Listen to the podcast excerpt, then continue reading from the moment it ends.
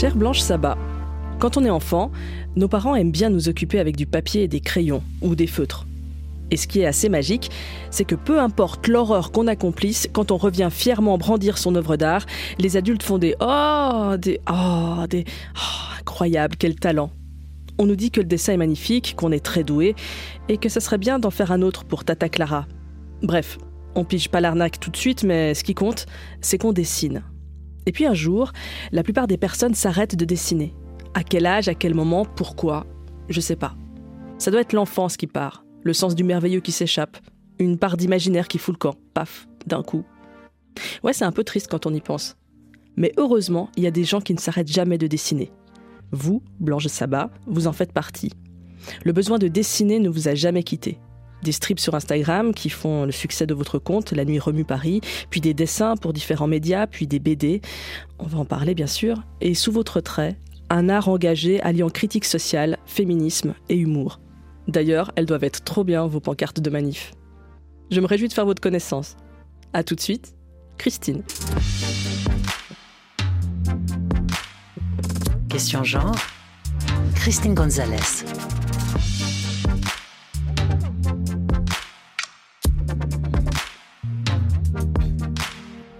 Bonsoir Blanche Sabat. Bonsoir. On va commencer par euh, parler de votre BD Mythes et Meufs 2, publié chez Dargo. C'est un deuxième tome consacré à 21 nouvelles figures. J'en cite quelques-unes. La Belle, la Belle donc de La Belle et la Bête, euh, Circé, Barbie, Esmeralda ou encore la Schtroumpfette. Et puis vous les décryptez sous l'angle féministe. Comment vous choisissez vos personnages? Alors, euh, c'était pas exactement la même démarche pour le tome 2 que pour le tome 1.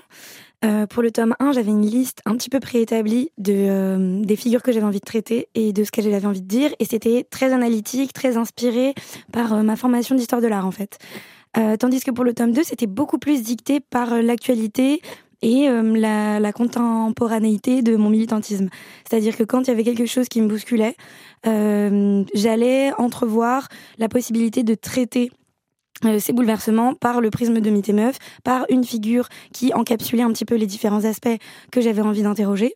Euh, et donc ça peut être donner une plus grande place à la pop culture par exemple. Mhm. Euh, j'avais envie de m'attaquer aux comics, j'avais envie de m'attaquer aux jeux vidéo. Euh, ça peut être euh, mettre un plus grand focus sur les enjeux écologiques, qui ont été une de mes grandes préoccupations cette année, plus que précédemment. Euh, donc voilà, c'est dicté par l'actualité, dicté par ma propre sensibilité euh, et par des œuvres culturelles qui m'ont bousculé et que j'ai envie d'interroger et de partager. Et dans l'actualité, bah, il y a Barbie. Moi, je peux pas m'empêcher de vous faire parler de Barbie. Vous, vous revenez à l'histoire de Barbie, née en 1959 chez euh, Mattel. C'est ça. Mais alors Barbie, enfin c'est l'histoire du strip, elle est un petit peu compliquée parce qu'au début j'avais pas du tout envie de faire un strip sur Barbie. Euh, moi l'idée c'est de parler des femmes dans la fiction euh, et d'interroger la manière dont elles sont racontées. Et Barbie, il n'y a pas de narration, c'est un jouet. Euh, mais mes éditrices ont beaucoup insisté parce qu'elles me disaient que justement le film de Greta Gerwig allait sortir en juillet, que ma BD allait sortir à la rentrée littéraire, donc juste après, que ça aurait été quand même intéressant de, de parler de ce sujet-là. Donc vraiment à reculons, je me suis plongée dans la recherche autour de ce jouet.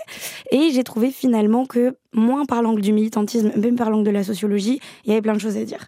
Euh, il y avait plein de choses à dire, ça m'a permis de parler de la taxe rose, ça m'a permis de parler euh, du marketing genré, euh, de, de, la socialisation par le biais des jouets, qui sont en fait des choses que on attaque tout de suite quand on fait des études de genre et qui sont un prisme de, déconstruction et de compréhension de plein d'enjeux féministes. Le fait que ce soit inculqué dès l'enfance, le fait que notre l'ultra euh, genrage binaire de notre société conduit à des conduites sexistes en fait, euh, conduit à la reproduction de stéréotypes. Et Barbie m'a permis d'être un peu une porte d'entrée pour parler de tout ça. Et ensuite, j'ai vu le film. Mais j'ai vu le film vraiment euh, une semaine avant que Comité Meuf parte à l'impression, donc c'était vraiment vraiment de dernière minute. L'encadré, parce qu'il y a toujours donc après la BD mhm. un, un, passage explicatif, puis un petit encadré qui va encore plus loin, qui fait des recommandations, etc. L'encadré de l'épisode de Barbie n'était pas rédigé. Et euh, j'ai vu le film et j'ai adoré le film et j'ai trouvé qu'il fallait défendre des productions culturelles comme ce film. Et donc, euh, et donc il y a eu vraiment un renversement entre le début où j'avais pas du tout envie d'en parler et à la fin où j'étais extrêmement convaincue et, euh, et où j'ai rédigé cet encadré vraiment en sortant du ciné quoi. Ouais, parfois faut écouter ses éditrices, ça vaut le coup. Là, bah, c'est le principe de, on n'est pas toute seule quand on fait une BD en fait. On, est, on, se, on, se, laisse aiguiller, conseiller, guider et c'est ça qui est génial. Ce qu'on apprend en lisant votre bah, ce, ce, chapitre là sur sur Barbie, bon, c'est que bah, c'est la première à être transclasse. c'est, comme vous le disiez, un des exemples les plus frappants de marketing ultra genré et binaire. Que c'est aussi l'avènement du plastique. Tout à fait et c'est pour toutes ces raisons qu'on devrait détester euh, Barbie et que euh, les gens s'insurgent euh, sur, sur la sortie de ce film Barbie de, Greta Gerwig. Et c'est ça qui est intéressant, c'est la nuance que vous y amenez. vous en avez fait un super strip aussi sur votre compte Instagram pour expliquer qu'un film comme ça, il est important. pourquoi il est important un film comme, comme Barbie? Ben, en fait, si on se penche sur les critiques qui sont adressées au film, elles sont très très peu sur le fond et beaucoup sur la forme, sur les conditions de production du film, sur son marketing ultra agressif qui nous a bombardé pendant tout l'été et sur évidemment le placement de produits euh, des produits Mattel puisque l'entreprise Mattel joue un rôle dans le film. Ils sont là ils sont représentés. Le, le nom et le, et, la, et le logo de la marque est très très visible. Et donc du coup voilà c'est capitaliste c'est du placement de produits etc mais du coup comment dire, c'est oublier que bah, Hollywood, euh, malheureusement, euh, est une industrie capitaliste. Euh, le monde du cinéma est extrêmement capitaliste et on ne se formalise jamais des placements de produits et autres marketing pas forcément plus subtils mhm. qui, qui viennent avec des films comme les héros Marvel ou Avatar par exemple. Et, et ceux-là, c'est des, des, films qui vont être salués, qui vont, dont on va jamais critiquer le succès au box-office. Et donc du coup, il faut se demander qu'est-ce qu'on critique et pour, qu'est-ce qu'on critique dans Barbie et pourquoi on critique Barbie si la seule chose qui sépare Barbie des autres films qui sont réalisés exactement de la même manière et qui ne sont pas critiqués, c'est le fait que ça porte un message féministe, alors notre critique, indéniablement, elle est de l'ordre du sexisme. C'est-à-dire que si le capitalisme, c'est OK que quand c'est le mec, les mecs qui le font, ça ne va pas. Mm. Et donc, il faut qu'on se remette en question là-dessus. C'est pas dire que je veux défendre le capitalisme, bien évidemment que non. Bien évidemment que les enjeux écologiques et de production des jouets euh, sont des sujets qu'il faut aborder. Euh, mais si on ne les aborde que quand on fait un film féministe, on est hypocrite. Il faut les aborder dans l'industrie du cinéma au global euh, et dans le reste de, l'industrie en fait. C'est-à-dire que quand on fait un film grand public populaire qui marche au box-office, tout d'un coup c'est ultra critiquable. Et pour moi, il y a aussi quelque chose de l'ordre du classisme. Euh, si on fait des films ultra militants et purs partout dans la forme dont ils sont produits et qui sont diffusés à toute petite échelle et que de toute façon ils ne s'adressent qu'à des gens qui sont déjà convaincus, mm. je suis pas d'avis. Enfin, je suis d'avis qu'il faut des films comme ça, mais il faut aussi des films comme Barbie. Parce que si on n'arrive pas à convaincre une majorité de gens, on va pas arriver à s'en sortir. Donc pour moi, Évidemment qu'il faut rester dans la critique constructive et bienveillante, mais fustiger des initiatives qui ont le mérite d'être diffusées d'une manière sans précédent. Et ça, tout le monde l'a souligné, c'est-à-dire que le female gaze de Greta Gerwig, on n'avait jamais eu du female gaze sur grand écran propagé de façon aussi massive. Et ça, il faut absolument que ce soit souligné et soutenu dans une certaine mesure. Je, je dis évidemment pas qu'il ne faut pas critiquer, il faut critiquer, mais il faut que la critique soit constructive. Et boycotter Barbie, ce n'est pas constructif. Mm. Et puis une réalisatrice comme Greta Gerwig qui déchire tout, ça fait trop plaisir aussi, quoi. Basiquement. Et ça, c'est qu'on mm-hmm. peut, on peut lui faire confiance aussi quand on voit le reste de sa production, mm. et on peut pas euh, ne pas interroger les rapports de pouvoir à Hollywood, en fait. C'est-à-dire que d'avoir une femme qui euh, pète tous les records du box-office, quand on vient d'un Hollywood dominé par Harvey Weinstein, où euh, on ne pouvait pas en fait euh, ne pas passer dans sa chambre d'hôtel pour avoir des rôles euh, au cinéma et on ne pouvait pas le dénoncer sans avoir sa carrière complètement détruite. Avoir une femme qui a du pouvoir économique dans ce milieu-là, c'est important et c'est important de le souligner aussi. Je reviens, euh, on a parlé de la figure de Barbie, j'aimerais bien qu'on parle aussi d'une autre figure de la pop culture qui a, bercé notre enfance, c'est la Schtroumpfette. Vous en parlez également dans, votre BD, Mythe et Meuf 2. Euh, en fait, bah, alors j'ai découvert ça avec vous, enfin j'avais oublié, je l'ai lu, hein, euh, mais, mais j'ai oublié qu'en fait elle avait été créée par Gargamel pour créer la zizanie chez les Schtroumpfs. Exactement, mais c'est rigolo parce que tout le monde connaît la Schtroumpfette, mais tout le monde me dit je ne me souvenais pas du tout de ses origines. C'est-à-dire que mhm. c'est un livre, enfin un épisode de BD qui a été euh, lu puis oublié. Mais complètement. Parce que c'est quand même sorti en 1967, donc c'était il y a quand même un petit moment. Euh, et donc en fait, on oublie en fait les origines. C'est un peu comme les, origines du monde, quoi. On, on oublie d'où ça vient. Et en fait, on a intégré des préceptes sexistes. Euh, et que justement, comme on n'a pas cette mémoire, on a du mal à l'interroger et à la déconstruire. Et donc, bah, c'est ce que j'essaie de faire, de dire, mais attendez, vous mhm. avez vu d'où ça vient? Vous avez vu comment ça a été créé? Est-ce que du coup, on peut pas questionner tout ce qui découle de cette première création? Oui, parce que dans sa première apparition, elle a les cheveux courts et noirs, elle plaît pas assez, elle a plein de complexes, et du coup, elle passe euh, par la case chirurgie esthétique, euh, par le grand schtroumpf. C'est ça, hein? Voilà, exactement. Et alors c'est rigolo, hein, désolée de revenir sur Barbie, mais puisque puisqu'on en parle, il y a quand même un lien aussi, c'est-à-dire qu'elle est, euh, elle a des chaussures plates au début, la trompette. Ah, ouais. Et c'est voilà, ça c'est un truc, c'est un petit détail, c'est anecdotique. Elle a des chaussures plates, et puis quand après le passage par la chirurgie esthétique, elle a des petits talons. Elle est, elle est, voilà. Et il y a, y a, ce côté aussi de, en fait, voilà, tu, tu mets des trucs qui sont horriblement inconfortables, euh, qui te font mal aux pieds. Pourquoi? Pour être élégante, pour être jolie, pour plaire dans un monde d'hommes, pour te conformer à euh, des standards esthétiques. Donc voilà, il y a, y a les cheveux, il y a le poids. Elle subit une espèce de une grossophobie, mais mais vraiment mais décomplexée. On lui reproche d'avoir de la cellulite. C'est un schtroumpf. Vous voyez la tête des petits personnages, c'est assez hallucinant de ouais. se dire qu'on peut reprocher à une schtroumpfette d'avoir de la cellulite. Mais j'invente rien, c'est dans l'album. Donc euh, voilà, voilà où on en était quoi. Ouais. Ouais, non, mais au début, quand j'ai lu ça, j'ai dit non, mais c'est pas possible. oui, oui, tout est, vrai. Euh, et, ce qui, du coup, ça c'est intéressant parce qu'on se met à réfléchir à ce personnage de Schtroumpfette, euh, qui est donc la seule représentation des, des, femmes dans cet univers, les, cet univers tout bleu. Les Schtroumpfs ont des personnalités, enfin, grincheux, que sais-je, je sais pas. Mais la Schtroumpfette, euh, elle a pour seule particularité d'être Schtroumpfette. Bah alors, d'être Schtroumpfette, d'être de sexe féminin, mais il faut qu'elle change ses particularités en cours de route, en fait. Genre, de base, elle était, entre guillemets, seulement Et elle avait une personnalité euh, que tout le monde trouvait horripilante. Euh, et en fait, il faut qu'elle ait des qualités et il faut qu'elle n'ait que celle-là si elle veut avoir le droit d'exister en fait dans cette société. Et du coup, les Schtroumpfs, ils ont droit à la nuance, à la pluralité, à la, à la multiplicité en fait, des caractéristiques, euh, bon, des morphologies pas trop parce qu'ils sont tous identiques, mais euh, mais en tout cas, ils ont le droit à la pluralité, euh, tandis que elle, elle, elle doit être unique, elle doit représenter un espèce de essentiel féminin, et si elle ne se conforme pas à ce rôle-là, en fait, on va tenter de la supprimer. Donc, euh, c'est ça que qu'elle incarne.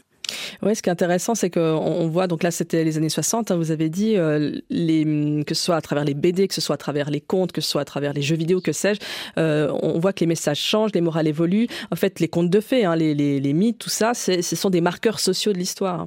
Euh, oui, euh, ce sont des jalons en fait euh, de l'histoire et c'est justement en suivant les milieux sociaux et euh, suivant les époques, on va pas du tout en avoir la même lecture ou la même interprétation. Mmh. Et c'est ça qui m'intéresse dans Mythe et Meuf, c'est-à-dire que moi je, je, parle souvent de réécriture parce qu'on s'aperçoit qu'un mythe ou une histoire a fait l'objet de réécriture, a été réinterprété, a été modifié, qu'on lui fait pas dire la même chose aux différentes époques ou selon qui reprend le discours. Il y a aussi un agenda politique très souvent.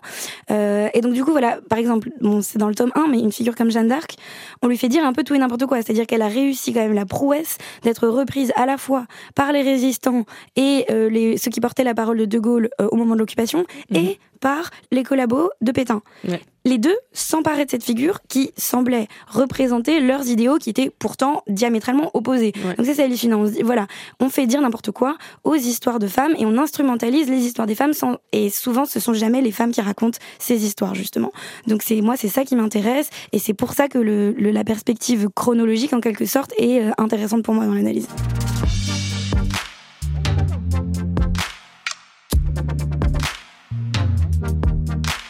Blanche Sabat, vous avez une double actualité. On a parlé de votre BD Mythe et Meuf 2, publié chez Dargo. Vous en publiez parallèlement une autre, à quelques semaines d'intervalle, chez Casterman, Histoire de France au féminin. Alors bon, tout est dans le titre. La démarche est-elle la même? Redire l'histoire euh, sous un prisme féministe? Alors, dit comme ça, l'ambition est similaire. Euh, c'est euh, repenser la manière dont on nous a appris les femmes. Mmh. Euh, la différence avec Mythe et Meuf, et Mythe et Meuf 2 notamment, c'est que moi je m'intéresse aux femmes dans la fiction avec Mythe et Meuf. C'est comment on écrit les femmes fictives et que, comment on raconte et comment les, les, narrations peuvent être émancipatrices si on se les réapproprie, si on interroge la manière dont on a été raconté. L'histoire de France au féminin ce sont des femmes réelles. Donc c'est ça la, la, la, différence capitale en fait, c'est que on parle pas d'hommes qui nous ont fantasmé réécrites. Euh, et d'une certaine manière un peu, on parle de femmes réellement qui ont existé, qui ont fait l'histoire, qui ont fait la société et qui ont fait l'objet aussi d'une réécriture, d'une renarration mmh. assez éloignée finalement de la vérité, euh, puisque finalement on n'a pas raconté les femmes dans notre histoire de France classique, on les a juste enlevées du récit. Et on a raconté les hommes, on a raconté l'histoire des hommes, l'histoire de France par un prisme ultra masculin. Et on se rend compte qu'en fait, cette manière de raconter l'histoire n'est pas exempte de biais, bien évidemment, sexistes, euh, ou d'une de, certaine manière de considérer des événements historiques. Euh, et donc, du coup, euh, l'idée, c'est non pas de les re-raconter euh, d'une façon empouvoirante en se réappropriant ce récit, c'est-à-dire de, de fictionnaliser quelque chose pour redonner de la gentilité aux femmes, c'est de rétablir une vérité historique en fait. Et du coup, on, est moins conteuse que mm. archéologue, on va dire que la démarche est peut-être un petit peu plus scientifique, je pense, dans l'histoire de France au féminin. et, et en fait, c'est l'exhaustivité historique qui vient euh, comment dire, nous justifier. C'est-à-dire que c'est ce que dit Sandrine Mirza, qui est la scénariste euh, de cette histoire. Elle dit de fait, c'est un ouvrage militant parce que redonner leur place et leur parole aux femmes, euh, c'est de l'ordre de la revendication féministe, bien sûr. Mais à côté de ça, c'est aussi tout simplement une question de véracité historique, de rétablir quelque chose qui a été, bah, en fait, erroné, injustement. Présenté et, de, et, et de faire un travail d'historien d'historienne à part entière, en fait, tout simplement. Vous le dites en interview, souvent, c'est votre projet le plus ambitieux. Tout à fait. parce que, bah oui, oui, bien sûr, parce que, en fait, il y avait, il y avait un, un défi qui est que euh, il faut une exhaustivité historique euh, absolument inattaquable, justement pour pouvoir porter notre propos. Euh, et, et, ça, bah voilà, ça voulait dire dessiner toutes les époques, de la préhistoire jusqu'à MeToo. Déjà, rien que dire ça, c'est un sacré challenge. Mais les dessiner en insérant du dialogue, évidemment en ayant des costumes, les architectures, les, les, lieux que qu'on représente, qu'on analyse, qu'on décrit, avec les mille retouches que l'exhaustivité historique euh, exige. Euh, et puis aussi euh, faire un travail de concision, c'est-à-dire que Sandrine a dû faire des choix pour évidemment parce qu'évidemment on ne peut pas tout dire. L'idée c'était de condenser toute cette histoire de France extrêmement riche et toutes le, les allers-retours de points de vue entre le présent et le passé, d'avoir les, les, adolescents qui commentent, qui disent ah ouais j'avais pas conscience, ah mais là c'est chaud, ah mais là mais incroyable cette femme je la connais pas pourquoi elle est pas plus connue? Voilà ces allers-retours permanents, ça aussi ça a demandé en fait des efforts de, de concision, de mise en page, de narration auxquelles j'avais jamais été vraiment confrontée.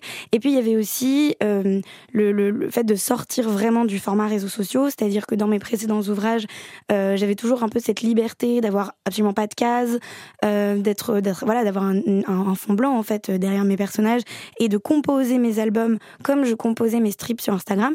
Là, on était sur quelque chose de complètement différent où j'avais des pages, enfin des cases en fait prédécoupées, un format à respecter, mmh. un découpage euh, par, scripté en fait par une scénariste, ce qui ne m'était jamais arrivé. Euh, et donc, euh, donc ça me projetait en fait dans, dans un professionnalisme de la bande dessinée auquel j'avais pas encore été confrontée. C'est aussi un ouvrage qui a été écrit sur le temps long. On a mis presque deux ans à faire cet album, donc c'est le travail sur lequel j'ai été investie le plus longuement. Donc ça aussi c'était un gros challenge parce que bien évidemment, vous n'êtes pas sans savoir que les autoristes de bande dessinée sont extrêmement mal rémunérés. C'est presque impossible de faire qu'un projet à la fois. Donc jongler ce projet euh, pendant deux ans. Ça voulait dire faire mille autres projets en même temps pendant ces deux années. Mmh. Ça aussi, c'était super compliqué. Mmh. C'était très exigeant. Donc voilà, tout ça qui fait que vraiment, il a été fait dans la douleur, cet album. Mais c'est aussi pour ça que j'en suis extrêmement fière. Est-ce qu'il y a une figure historique qui vous a particulièrement marqué? Euh, ben beaucoup en fait. Euh, c'est marrant, c'est comme Mythe Meuf, on me demande souvent de choisir ma préférée, mais en fait, euh, il y a tellement de figures historiques incroyables et tellement méconnues que bah, elles, elles m'ont tout un peu marqué en quelque sorte. Moi, je, je suis, j'ai, découvert Anne-Marie Jacquet de la Guerre, qui est une compositrice en fait de musique euh, classique à une époque, donc sous l'ancien régime, à une époque où c'était euh, quasi impossible en fait pour une femme d'être et indépendante financièrement et encore plus dans le domaine de la musique.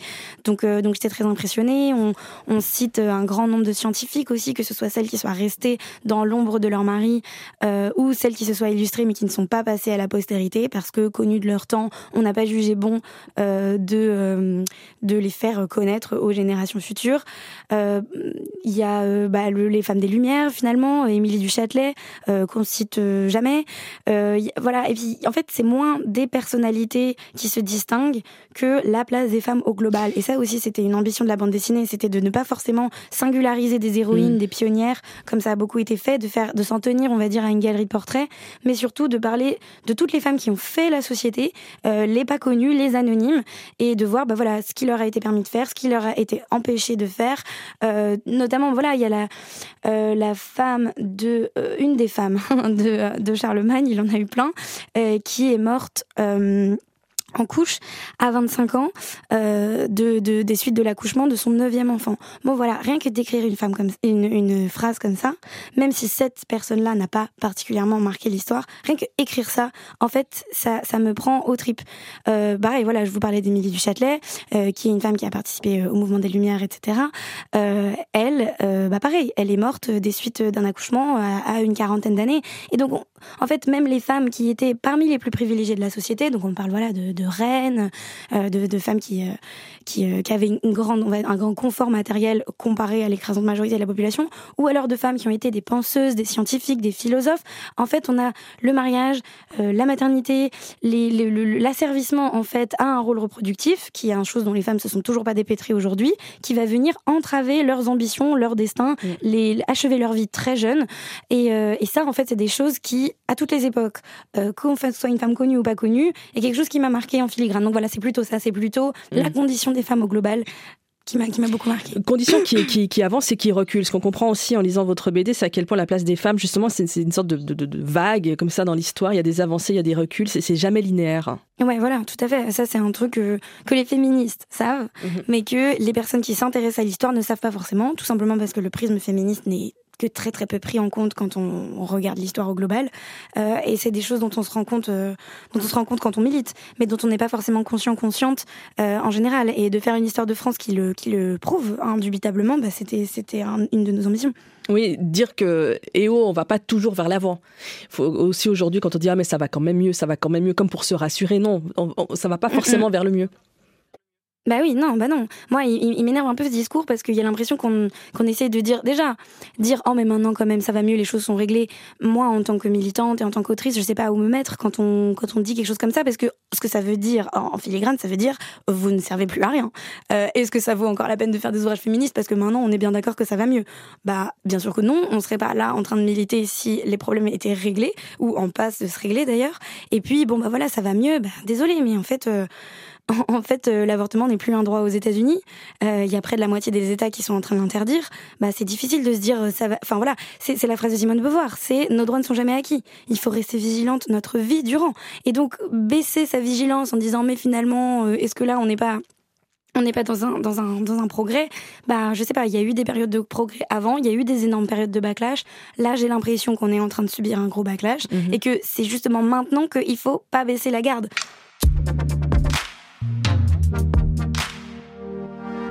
Question genre avec vous, Blanche Sabat. Vous êtes, euh, je crois, fille de prof, petite fille de prof, c'est bien juste?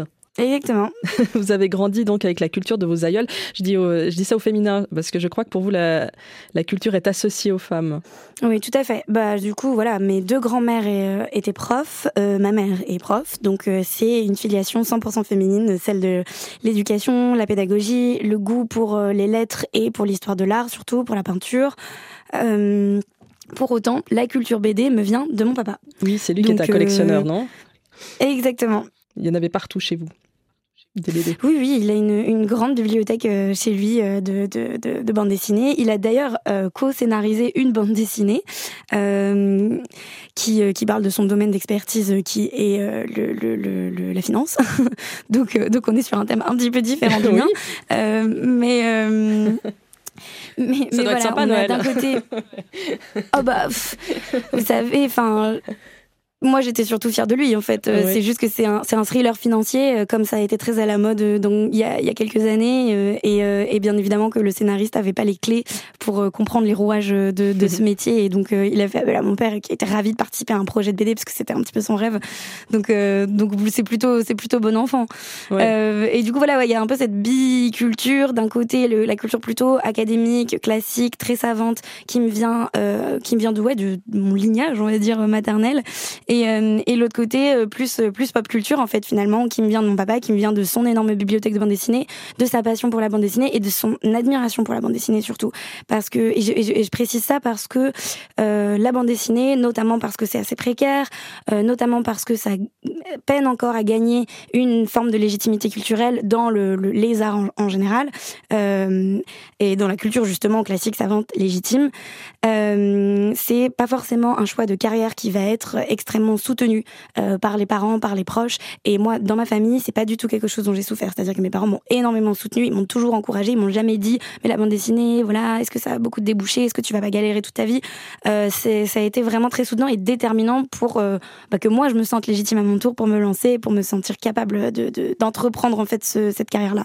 C'est même votre grand-mère non qui vous poussait souvent quand vous étiez adolescente à faire une BD pour quand vous racontiez une histoire, elle vous disait ah mais il faudrait en faire une BD.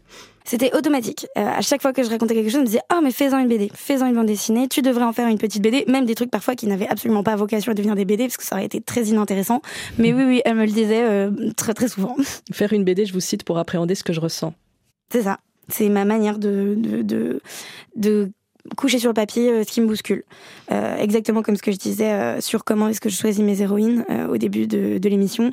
C'est vraiment quand quand j'ai besoin de, c'est ma manière de m'exprimer en fait. Euh, c'est quand j'ai quand j'ai besoin d'extérioriser quelque chose qui me qui me chamboule, il faut que ça passe par le dessin.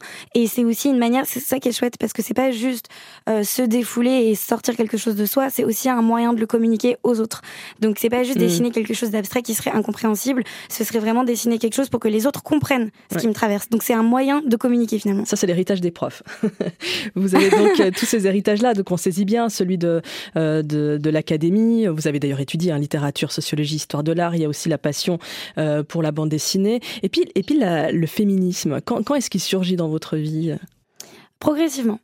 Euh, il y a eu toute une, une multitude. On me demande souvent ce que c'est le déclic il n'y a pas eu de déclic du ah du jour au lendemain. Je me suis découvert féministe. Euh, ça a vraiment été progressif. D'abord, ça a été par euh, l'expérience du sexisme. En fait, on est extrêmement nombreuses à avoir eu cette, cette, première, ce premier réveil de il y a un problème. En fait, avant de se dire je suis féministe, le, la, première prise de conscience c'est il y a quelque chose qui cloche. Là, ce n'est pas normal.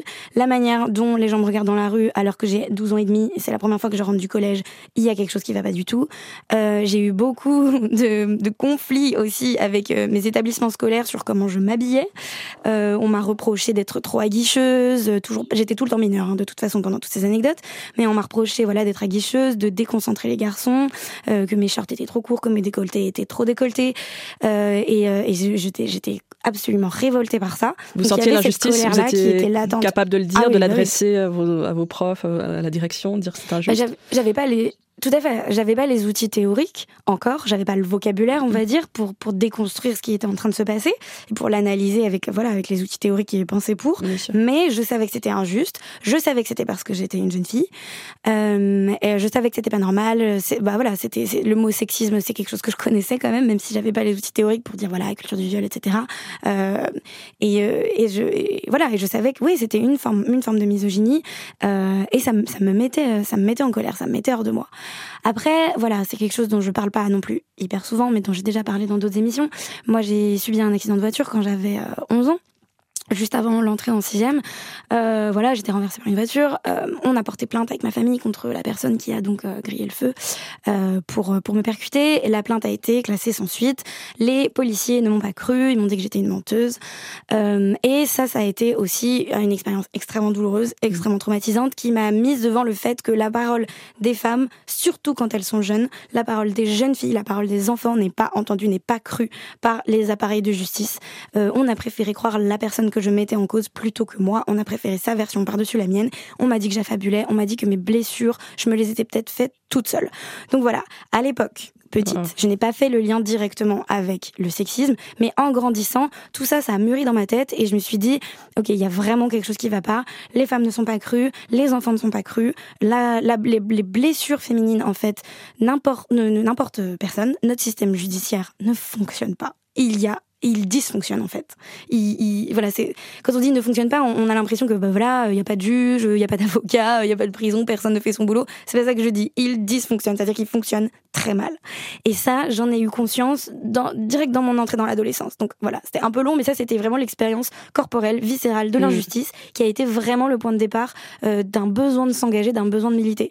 Et ensuite, c'est les lectures qui sont venues dans un second temps. Le deuxième siècle, bien évidemment, ça, ça a fait plein de petites révolutions à l'intérieur, mais ensuite toutes les autres penseuses féministes, notamment euh, queer euh, lesbiennes, trans, etc., euh, que j'ai lu ensuite et qui sont venus affûter euh, ma pensée féministe, aiguiser ma pensée queer féministe. Il y a eu le militantisme de terrain ensuite, ça c'était peut-être la troisième étape, où donc j'ai fait un Erasmus à Madrid en 2017-2018, j'ai fait le 8 mars là-bas et leur tradition de la grève féministe qui est ah. extrêmement quelque chose, hein. répandue, importante, voilà, qui est beaucoup plus puissante en fait qu'en France. De toute façon, les Espagnols, ils ont 15 ans d'avance sur le féminisme français. Merci de le dire, parce que c'est vrai que souvent ah bah, on, imagine que les Espagnols, c'est encore la, tradition catholique, euh, sexiste et compagnie, alors qu'il y a vraiment des décisions, il y a vraiment des avancées euh, sociales extrêmement fortes et bien plus poussées que les nôtres. Ah oui, oui, oui, non mais là, il n'y a pas photo. Il y a des gens réactionnaires. Euh, bon voilà, c'est un, pays qui sortait de 45 ans de dictature, donc il y a des gros réacs, des gros fachos, et l'Église est toujours très puissante. Il n'empêche que il y a une force féministe extrêmement, extrêmement puissante et autrement plus efficace. C'est-à-dire que dans les revendications et dans l'élaboration de la théorie, en France, on n'est pas en reste. Mais par contre, l'efficacité, c'est-à-dire ce qu'on parvient à obtenir, euh, les choses qui sont votées, euh, ce qu'on ce a concrètement, ce que nous accorde ou ce qu'on ce qu'on conquiert de haute lutte à arracher au pouvoir euh, politique, les, les Espagnols nous devancent largement là-dessus.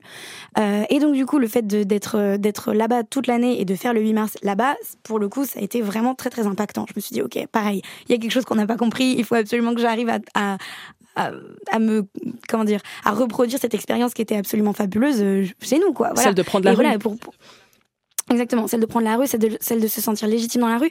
Et un truc que les Espagnols ont compris bien avant nous aussi, c'est la puissance absolument euh, dévastatrice de la sororité. Et moi, ce qui m'a choqué dans ce, dans ce 8 mars, c'était que j'étais toute seule, j'étais pas du tout allée avec des copines. Et en fait, euh, j'ai été incluse dans cette espèce de grande marée féminine et féministe.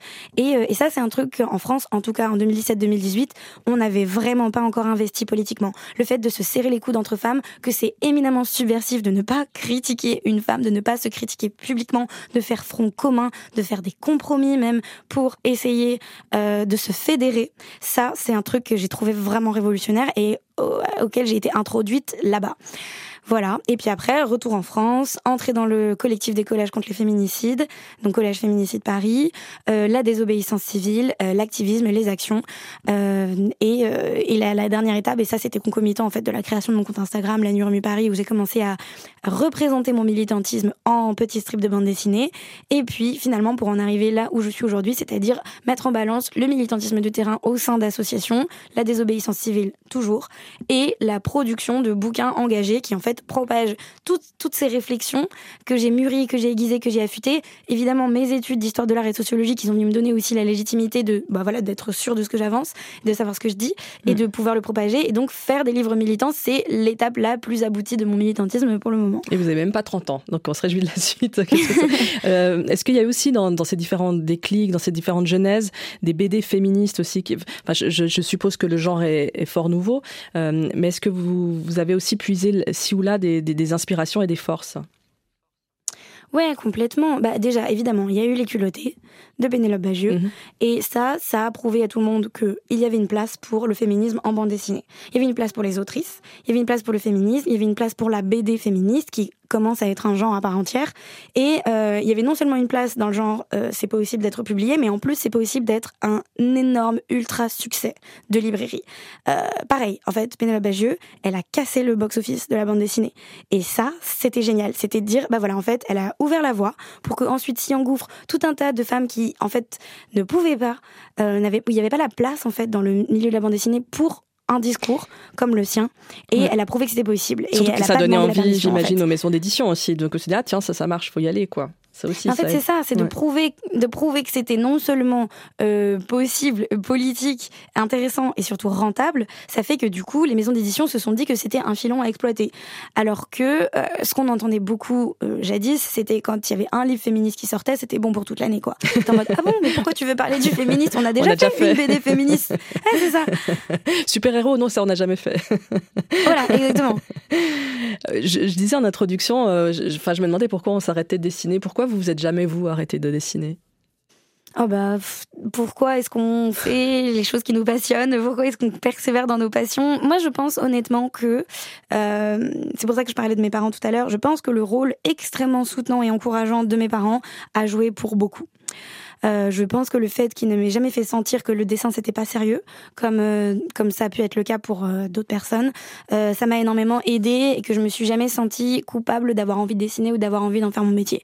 Après, il y a autre chose qui joue, mais bon, ça c'est discutable, il faut il faut voir. Mais je pense que ma place dans la fratrie joue un rôle énorme. Ça c'est bon voilà des sociologues qui mettent au jour ça, que la, la, la manière que dont nos parents projettent des choses sur nous selon qu'on est l'aîné. Moi, je suis la troisième, par exemple, mhm. selon le genre aussi. Euh, si, euh, par exemple, les aînés, qu'ils soient filles ou garçons, ont accompli une forme de reproduction sociale en reprenant à leur compte euh, une profession qui rend les parents fiers et qui est stable financièrement, bah, du coup, ça laisse plus de place pour les petits derniers de la fratrie d'explorer leur créativité, de pouvoir investir leur passion. Non, mais c'est vrai, en fait. Il y a une forme d'angoisse de la, de, la, de la pérennité, en fait, de, de, de la famille qui est compensée euh, d'un côté de la fratrie et qui, du coup, laisse plus de place pour les autres. Il y a, voilà, je, je sais pas, il y a, y a plein de de dynamiques différentes qui ont fait que ça a été possible pour moi et que ça, ça a jamais été un dilemme. Blanche Sabat, j'aimerais parler un peu de votre compte Instagram, La Nuit Remue Paris, un compte avec euh, des textes, des dessins. Euh, vous abordez euh, plein de sujets différents selon vos envies ou l'actualité. Un, compte en même temps savant et engagé, presque 100 000 abonnés et l'impression à chaque fois que vous vous adressez à des potes. Quoi. Vous, avez, vous avez ce talent-là de créer du lien tout de suite. Ah bah euh, merci beaucoup. Euh, moi je m'adresse toujours aux gens comme en fait comme j'aimerais lire un post Instagram en, général et euh, il faut dire qu'après trois ans d'activité sur ce compte et comme vous l'avez dit, presque presque 100 000 abonnés, euh, je connais un peu euh, ma communauté, on va dire, euh, j'ai l'habitude des réactions des gens, j'ai l'habitude d'échanger en, en, story, en DM avec les personnes qui me suivent, et donc du coup, je m'adresse aussi à un auditoire que je commence à bien connaître, qui me connaît très très bien. souvent, c'est des lectrices que j'ai l'occasion de rencontrer en dédicace, quand je signe mes bandes dessinées, etc. Donc, euh, donc il y a aussi ce rapport de, euh, je m'adresse à des copains et des copaines, euh, mm. bah, notamment parce que c'est aussi le rapport qu'on entretient et qu'on cultive. D'ailleurs, vous, je ne sais plus dans laquelle BD, mais vous les remerciez. Vous remerciez votre communauté. Ah bah je les remercie très souvent. Euh, le, le, fait de, de, pouvoir publier, c'est complètement, euh, complètement grâce à elle et eux, hein, mm. bien sûr. Donc je, je, suis toujours hyper reconnaissante de la visibilité que ils et elles m'ont donnée, parce que je n'aurais jamais, on ne m'aurait jamais tendu un micro s'il n'y avait pas eu des abonnés d'abord pour me dire que ce que je disais c'était intéressant. La légitimité aussi, elle se construit comme ça. Quand on voit qu'il y a 100 000 personnes qui, qui vous écoutent et qui vous soutiennent, bah forcément on se dit que peut-être que ce qu'on avance n'est pas pas dénué d'intérêt. Donc je les remercie très souvent et je les remercie d'autant plus que euh, c'est un soutien très très très important quand euh, il y a la, la, phase euh, négative en fait des réseaux sociaux qui est le cyberharcèlement auquel je suis très régulièrement confrontée. et là, la communauté est un réel pilier en fait pour mm. pour pas se laisser envahir par les messages les messages néfastes quoi. Vous parlez de plein de sujets sur ce compte. Ça peut être euh, dans l'actualité euh, ou des choses plus personnelles comme votre bisexualité. Vous pouvez aussi euh, tout d'un coup reconstituer une rencontre faite comme ça, euh, par exemple dans un taxi à, à, Marseille. Ah, vous pouvez nous raconter ce, ce taxi à Marseille? Une chauffeuse incroyable. Ah, c'était ah, c'était génial, c'était génial. Euh, J'allais voir une de mes meilleures amies euh, à Marseille et euh, bah bref, bref, on était dans un taxi euh, et, euh, et elle me dit, j'entre dans le taxi, elle était déjà dedans et elle me dit ah mais tu vas voir c'est génial, c'est une chauffeuse de taxi, ce qui est extrêmement rare. Et, et on rentre dans le taxi et on commence à échanger, on dit ah mais c'est génial, c'est rare les chauffeuses de taxi et tout, ça fait trop plaisir de monter dans un taxi conduit par une femme. Et elle nous dit ah bah oui parce que moi limite, elle nous a dit limite c'est un taf militant que d'être chauffeuse de taxi à Marseille. Donc on lui dit bah pourquoi? Elle dit bah parce que en fait moi je le fais pour les meufs. Euh, parce que euh, j'ai déjà vécu des trucs horribles euh, de meufs qui sont pas du tout qui sont pas du tout en sécurité qui m'appellent dans des états de détresse énormes et elle elle vient en fait les défendre. Et donc nous avec avec mon amie qui s'appelle Louise on était on était effarés, on était en mode mais c'est génial, mais c'est une héroïne cette nana.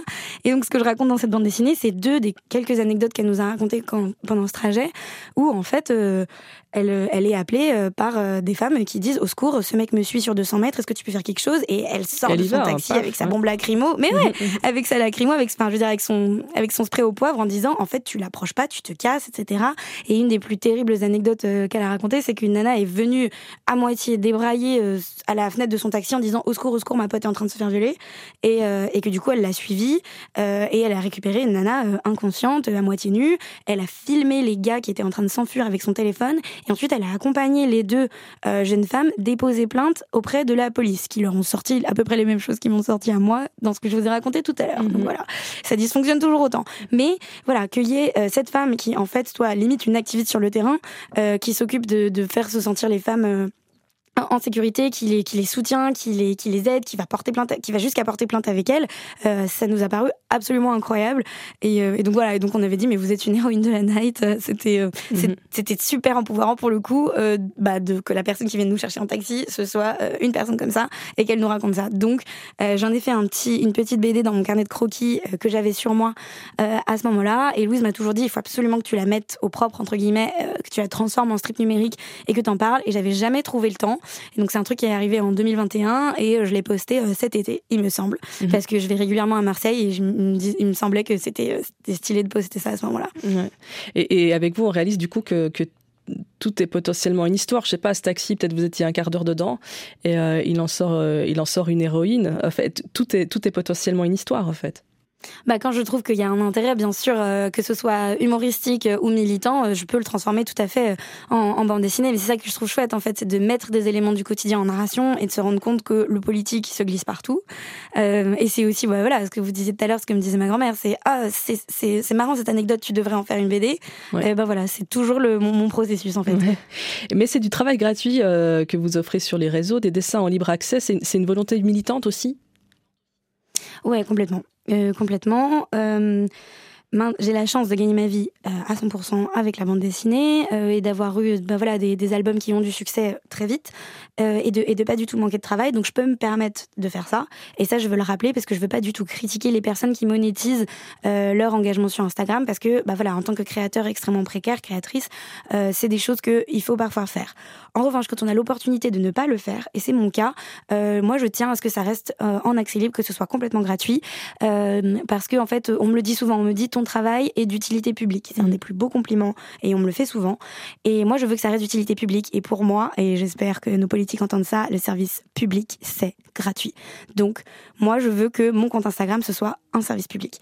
Et, euh, et voilà, donc je ne me créerai jamais de Patreon ou quoi, je ferai jamais de contenu particulièrement exclusif. Plus tu payes, plus tu as accès à mon contenu. C'est pas comme ça que ça marche. En revanche, je fais des livres qui, eux, sont à vendre. Donc, j'encourage les gens à soutenir mon travail en achetant mes livres. Et à côté de ça, mon contenu sur Instagram, qui est quand même différent Hein, de ce que je publie euh, en mhm. librairie, euh, restera toujours en fait euh, en accès libre comme quelque chose exactement comme une plateforme en fait militante. Est-ce que c'est un peu dans l'esprit de ces décollages quoi? Est-ce que c'est une manière de prendre la place, certes virtuelle, mais que c'est là que ça se joue quoi, se faire une communauté, votre communauté, faire entendre votre voix et faire en sorte qu'elle soit partagée oui, oui, c'est ça, c'est prendre de la place euh, sur, euh, bah, sur le, ouais, dans l'espace virtuel et dans la réalité aussi.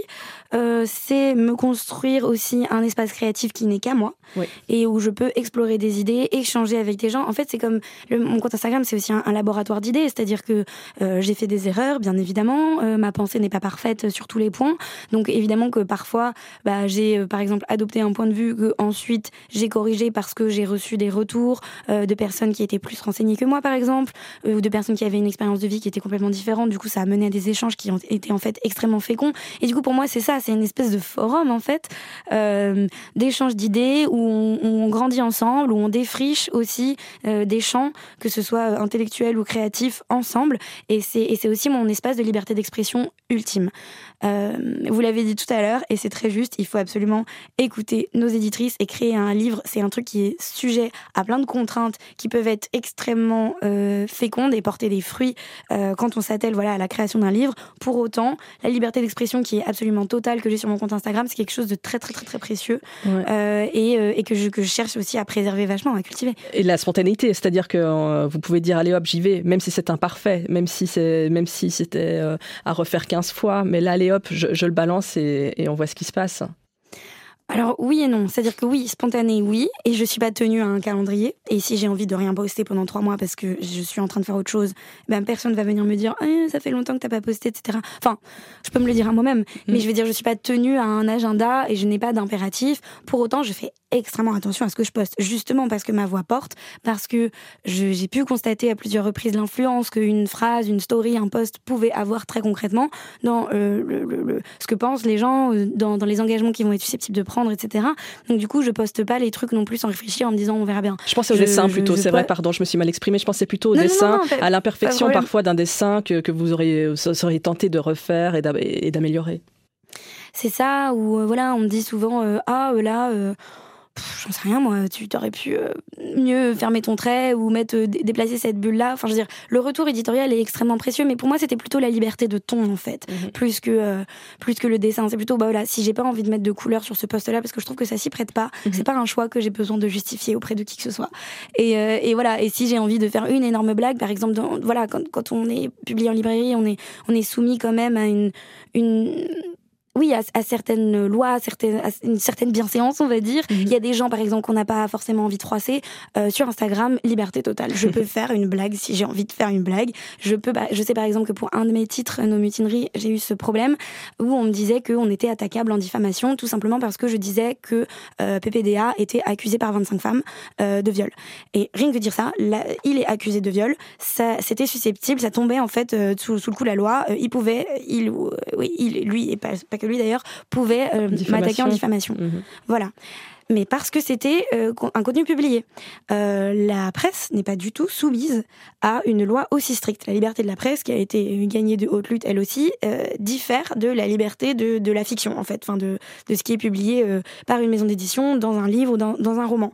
Et alors sur Instagram, c'est encore plus permissif, et je peux enfin comment dire, utiliser mon droit de liberté d'expression pour dire que euh, si j'ai envie de dire que PPDA est un violeur, pas juste être accusé de viol parce que c'est ce que je crois, euh, ça ne rentre pas dans le cadre de la diffamation et ça j'ai le droit de le dire. Et donc du coup il y a une liberté en fait de tenir des propos euh, autrement plus politiques qui qui est préservée dans cet espace-là. Je sais pas jusqu'à combien de temps puisque Instagram c'est une entreprise américaine qui refuse de dévoiler ses règles de modération et de ses algorithmes. Donc je sais pas encore jusqu'à combien de temps ce sera possible, mais en tout cas pour l'instant c'est possible.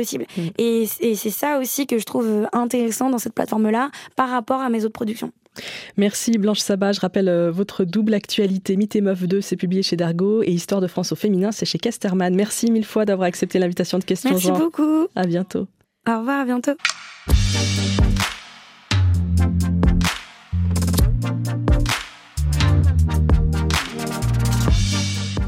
Merci à Muriel Yost, attachée de production, Didier Rossa à la réalisation, Alexandre Lemierre pour le duplex parisien et Laure Meuret à la documentation. Dans le prochain épisode, je reçois l'autrice et femme de radio Juliette Arnaud. D'ici là, si cette émission vous plaît, notez-la, mettez des étoiles, commentez, ça nous aidera beaucoup. Je vous embrasse et je vous dis à très vite.